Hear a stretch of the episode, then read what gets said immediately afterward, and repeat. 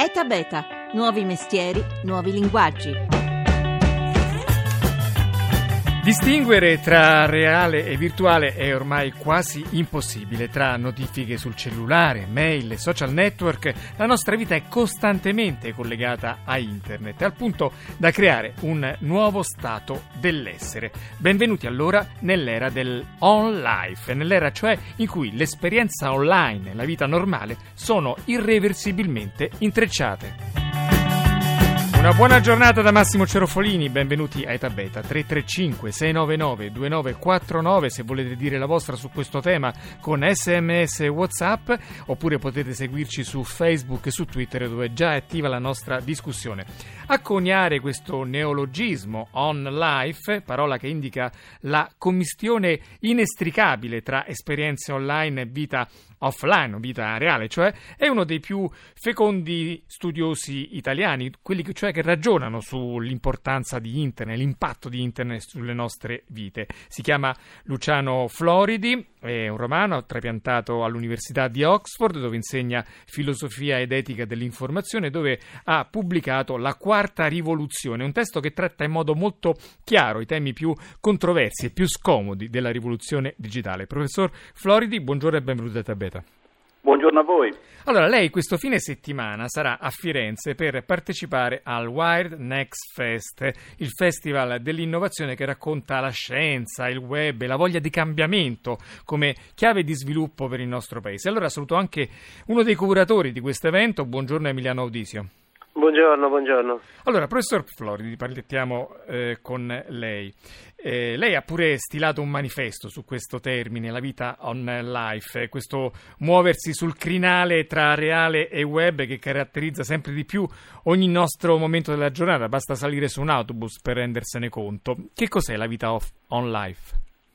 Ma è facile da spiegare perché la, la viviamo tutti i giorni, magari eh, chi ci sta ascoltando è, è in automobile, ad esempio, e sta seguendo le indicazioni di un GPS.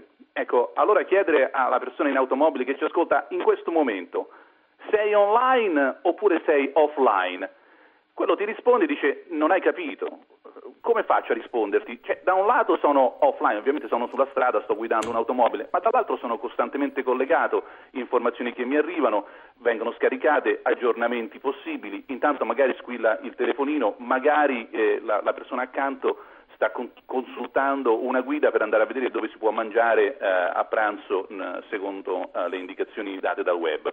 Allora la distinzione tra eh, collegarsi e non collegarsi era una cosa che noi facevamo, eh, diciamo così, almeno vent'anni fa, quando qualcuno che ci ascolta si ricorda ancora quel rumore del, del modem, scricchiolava, quel rumore era la, il collegarsi online, ma oggi nessuno va online, siamo tutti collegati eh, almeno nei paesi più sviluppati del mondo, certamente in Italia, e questo vuol dire dover spiegare un po' meglio che viviamo in, questa, in questo incrocio tra uh, cose che sono ancora uh, offline, come appunto l'automobile, e cose che sono del tutto online, che, come Facebook. La commissione tra le due ha generato questo nuovo termine e un progetto uh, sviluppato dalla Commissione europea. Ecco, questo sta creando una vera e propria nuova figura di essere umano, possiamo dire un salto evolutivo nell'antropologia umana, ehm, che è data un po' emotivamente da questo illuso illudersi di essere un po' al centro del mondo, perché quando noi siamo su Facebook, siamo sui social network, siamo un po' delle,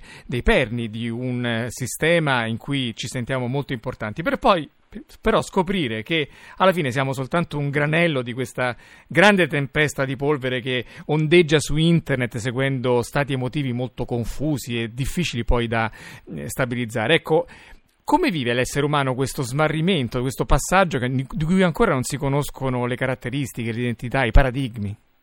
Ecco, questo smarrimento lei lo ha descritto molto bene e forse un un, in maniera molto semplice si può dire che il digitale con una mano ci dà e con l'altra ci porta via. Con una mano ci, ci mette in, in, collegamento con tutti, eh, qualunque cosa è un clic a distanza da qui a lì il, uh, accendo il computer e trovo qualsiasi informazione, mi posso collegare a qualsiasi amico che magari non vedo da vent'anni, un compagno di scuola, uh, una collega che uh, ha lasciato il lavoro per un altro lavoro, insomma tutto è vicinissimo e quindi ci porta a sentirci un po' al centro. Se io sono in, in, in un certo senso in questo cerchio in cui ogni altro punto del cerchio è raggiungibile dal centro che sono io in un passo solo, eh, con un'altra analogia si potrebbe dire sono un po' la regina no, sulla scacchiera, domino tutto e un passo uh, soltanto verso tutto.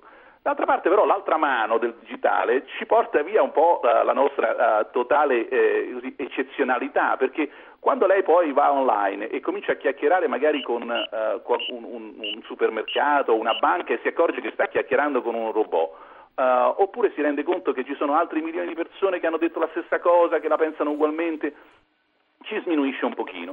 Allora, il fatto che noi ci troviamo un po' uh, ancora uh, frastornati da questa trasformazione così radicale, io lo direi eh, è normale e uh, aggiungerei soltanto un'ultima cosa. Eh, dobbiamo renderci conto che la, la rivoluzione eh, agricola, quella che ha portato grandi civiltà, insomma, tipo l'egiziana, a, trasformazioni così importanti, ha ricorso millenni per essere assorbita, eh, se ne parlava ancora ai tempi di Platone, insomma, come una rivoluzione, quella industriale ha richiesto no, eh, secoli, noi parliamo ancora a scuola della rivoluzione industriale inglese, ma insomma eh, l'Italia negli anni 50 l'abbiamo fatta ancora con la rivoluzione industriale, quella digitale ha richiesto decenni, ce l'abbiamo vista noi in una generazione. È chiaro che essere un po' presi contropiede è normale. Insomma. Ecco, questo è anche in risposta ai messaggi che arrivano già al 335 699 2949, oggi particolarmente numerosi. Luigi da Milano ci ricorda che il 43% della popolazione italiana non usa internet, è il dato di questi anni, certo appunto però sono processi mh, eh, lenti, ma rispetto agli altri cambiamenti che citava prima c- della civiltà il professor eh, Floridi sono tutto sommato sommato processi veloci. Speriamo che presto anche l'Italia si metta al passo con gli altri paesi. Poi arrivano altri messaggi. Uno si confessa, dice che ha intrecciato una relazione sentimentale online, non sa neanche come definirla, perché appunto anche qui, professore, i termini ci sfuggono e mi ha completamente scombussolato in parte la vita reale, anche se questa persona non l'ha mai vista. Non me ne vergogno, ma non so come gestirla. E questo fa il web è sempre più attivo. Un'altra persona invece ci dice a questo nuovo stile di vita non riuscirei a rinunciarci, penso alla monotonia di vent'anni fa. Insomma, tanti spunti, tanta carne al fuoco. Io allora però vorrei chiedere a Emiliano Disio, che avrà l'onore di intervistare il professor Floridi a Firenze questo fine settimana, che domanda gli farà? Um, allora, uno dei temi, insomma, andrei un po' sul pratico. Una delle cose che mi piacerebbe chiedere al professore è, eh, va bene, ormai la nostra vita ha comunque una uh, versione online, una sua, uh, una, abbiamo una vita online oltre a quella reale che caratterizza e costruisce anche la nostra identità. Eh, e sia un problema di conoscenza, ma può essere anche un problema di pratiche. Cioè, Qual è la prima, un, una buona pratica che potrebbe essere esercitata per acquistare maggiore consapevolezza degli strumenti che utilizziamo, almeno la prima o una delle prime che le viene in mente. Ecco, anche per dare risposte agli annunciatori che sono veramente storditi un po' da queste commissioni che non hanno neanche i termini, i vocaboli per gestirla, professore.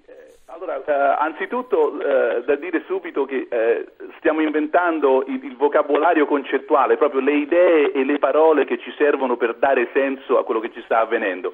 È normale, eh, nel senso ricordiamoci che la parola democrazia ce la siamo dovuta inventare ad Atene per dare senso a quello che stava accadendo. Oggi non life fa una cosa simile, cioè cerca di, di dare senso ad esempio a queste esperienze straordinarie che stiamo vivendo. Ora, per dare una risposta concreta alla domanda molto concreta e molto giusta eh, appena posta, eh, io farei anche qui forse un'analogia può aiutare.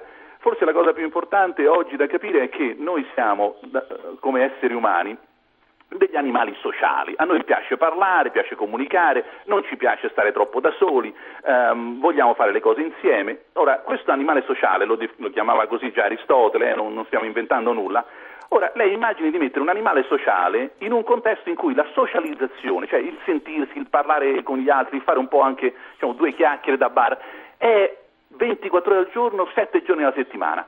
Noi veniamo da millenni, se non uh, no, centinaia di, di, di, di migliaia di esperienze in cui socializzare era una cosa che uno faceva con moderazione, era la partita a 3-7 al bar, era andare allo stadio insieme, significava avere la cena alla fine della giornata con mamma e papà. Ecco, oggi socializzare è invece un'esperienza totalizzante. Si può socializzare in ogni momento, in ogni secondo, sull'autobus, in, eh, mentre sto parlando con gli amici, intanto controllo uh, Twitter. Io allora il consiglio concreto che darei qui è, è il seguente.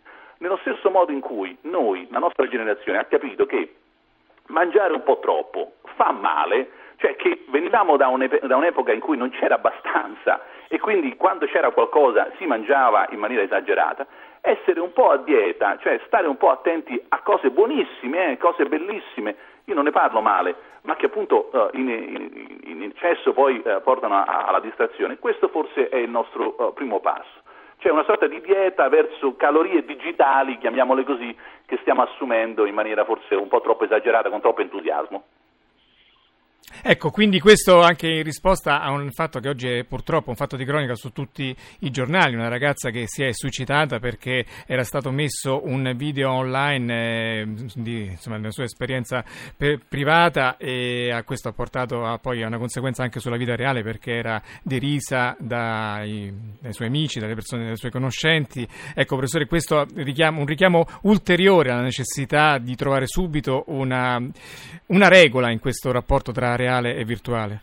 Sì, sì, brutale tra l'altro, eh, perché eh, chi eh, pensa che il digitale sia soltanto una moda oppure sia soltanto un di più, non sia tanto più importante o tanto diverso dalla televisione, non ha capito eh, che siamo entrati in un nuovo secolo e in nuove esperienze. Ora, eh, per semplificare molto, noi abbiamo, mh, questo per fare riferimento alla tragedia che lei ha appena citato, noi abbiamo uh, tre personalità, grosso modo, no? immagini tre cerchi concentrici, cioè, noi siamo chi ci dice che il mondo che siamo, ad esempio io per il mondo sono uno spiritoso, oppure per il mondo sono il professore universitario, cioè il mondo ci dice chi siamo, poi abbiamo una nostra identità che è chi noi pensiamo di essere. Io ad esempio penso di essere uno um, un po' poco gentile oppure un grande sportivo e chissà qual è la verità. C'è chi ad esempio pensa di essere Napoleone. Insomma. E poi c'è la verità, cioè chi, chi siamo veramente, cioè la, la, vera persona. Ora queste tre personalità, chi ci dice che il mondo uh, di essere, chi crediamo di essere e chi siamo realmente, i social media l'hanno completamente sconvolta. Lei eh, su Facebook o su uh, YouTube o su Twitter o su WhatsApp o sulla prossima uh, piattaforma che verrà sviluppata finisce per ricevere un'enorme quantità di informazione da parte del mondo e il mondo ti dice tu sei così e sei colà, sei uno ad esempio eh, che racconta bene le barzellette, oppure sei, e allora tu continui a raccontare le barzellette, oppure sei uno che danza molto bene, allora la prossima scelta che farai io da grande voglio fare il ballerino. Insomma, il mondo ci sta dando un'enorme quantità di input, molto di più che in passato, questo nel bene e nel male. Noi non siamo ancora preparati, lo sapremo lo sa- e lo saremo eh, in futuro, ma al momento le tragedie avvengono perché non siamo ancora, come dire, educati a questa enorme valanga di informazioni che riceviamo da, da, fuori e che determinano un po' la nostra identità. Eliana da Reggio Emilia mette il dito nella piaga, dice noi nati nel 1900 abbiamo il confronto tra il prima e il dopo, i giovanissimi non hanno alternativa. Ciò è un problema. I nativi digitali, professore, sono avvantaggiati o svantaggiati in questo passaggio? Possono fare da guida oppure invece hanno, mancano di basi, mancano di pilastri per poi muoversi con l'agilità che li contraddistingue?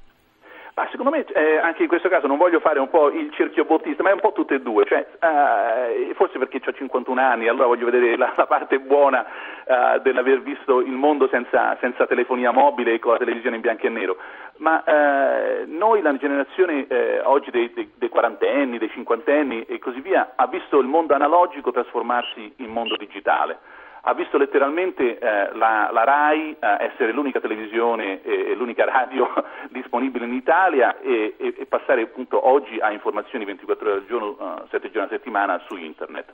È chiaro che in questa trasformazione noi siamo avvantaggiati. Uh, aver visto uh, dire, la transizione significa essere preparati anche meglio, sapere qual è la differenza, da dove veniamo, quali sono i vantaggi, quali sono gli svantaggi. Ora, detto questo, noi abbiamo anche una sorta di zavorra, perché eh, venire dal passato è un po' come quello, l'emigrato che arriva a prima generazione a New York.